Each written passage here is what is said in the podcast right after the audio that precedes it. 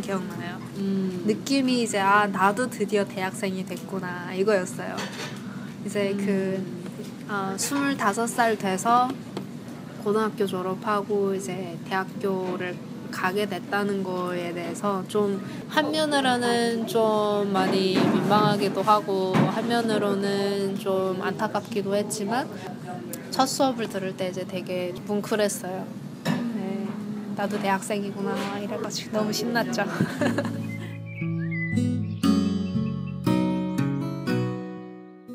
지난해 늦깎이 대학생이 된 그레이스 조. 근데 제가 대학을 와 보니까요. 대학이 정말 중요하구나 이걸 많이 느껴요. 공부를 그냥 의미 없이 하는 게 아니라 내가 나중에 사회 나가서 일을 할 때 좀 더 많이 이제 커뮤니티 베이스로 이제 속해서 뭔가 같이 한다던가 좀 더 의미 있게 큰 일들을 하고 싶다라는 목표가 있으면은 대학도 많이 다녀야 되고 공부도 많이 해서 본인이 준비를 해야지 이제 속할 수가 있구나 이거를 느꼈던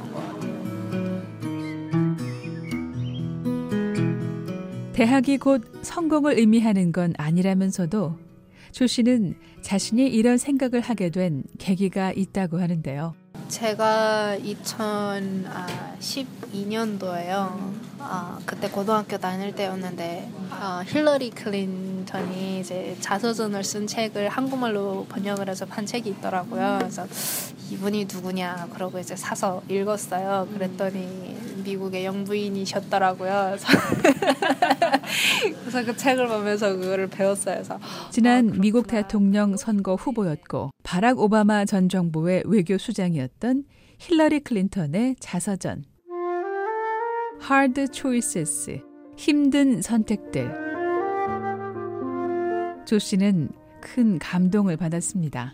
이 책은 그레이스 조 씨에게 미래에 대한 삶의 자세와 방향을 제시해 줬습니다. 어릴 때 이렇게 공부를 열심히 하면서 사시는 분도 있었구나 미국에 이렇게 공부를 열심히 하니까 또 이런 삶도 사시는구나 이런 거를 그 책을 통해서 그분을 통해서 이제 알게 됐어요. 그래서 나도 공부를 열심히 하면은 이분처럼 훌륭한 사람이 되지 않을까 이런 생각 하면서 그때 한 여성으로서 또 앞으로의 미래를 봤을 때 나도 이렇게 열심히 하면은 또 다른 한 명의 아, 여성이 공부로 성공해서 좀 뭔가 의미 있는 일을 할 수 있지 않을까. 힐러리 클린턴 책을 보면서 이제 그걸 처음으로 느꼈었어요. 또 다른 한 명. 바로 탈북자 출신 미국인 그레이스 조 자신입니다. 그렇다면 조 씨가 꿈꾸고 있는 미래의 자신은 어떤 사람일까요?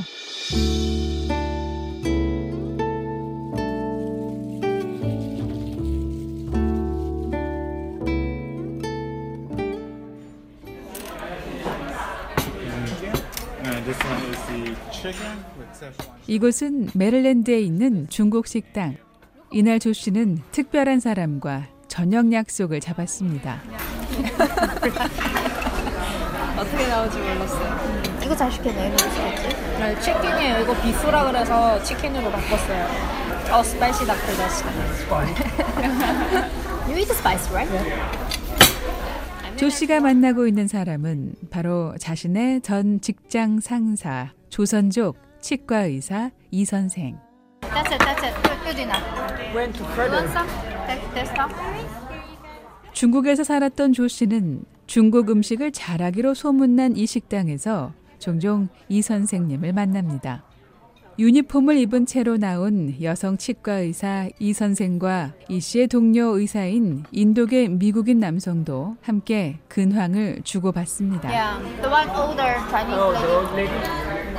No, no, I like her as a person. She's a good person. 그레이스 조 씨가 버지니아에서 치과 병원을 운영하고 있는 이 선생과 인연을 맺은 건 조 씨가 지난 2014년 영어 공부차 시카고로 떠나기 전입니다. 조 씨는 19살부터 간병이 필요한 환자들에게 간병사를 제공해주는 nursing home 회사에서 일했습니다. 19살부터 4년 동안 주 40시간을 일했던 곳입니다. 당시 경력도 쌓았고 능력도 인정받았지만 시간당 13달러 급여 수준을 넘기지 못했고 무엇보다 자신의 미래를 밝혀줄 일은 아니라고 생각했습니다. 이때 회사를 통해 알고 있던 간호사의 소개로 처음 치과병원이란 데를 들어갔습니다. 당시 중국인이 운영하는 치과병원에 들어갔고 중국인 의사의 교육이 충분치 않았다고 느낀 조 씨는 체계적인 교육이 필요하다고 생각했습니다.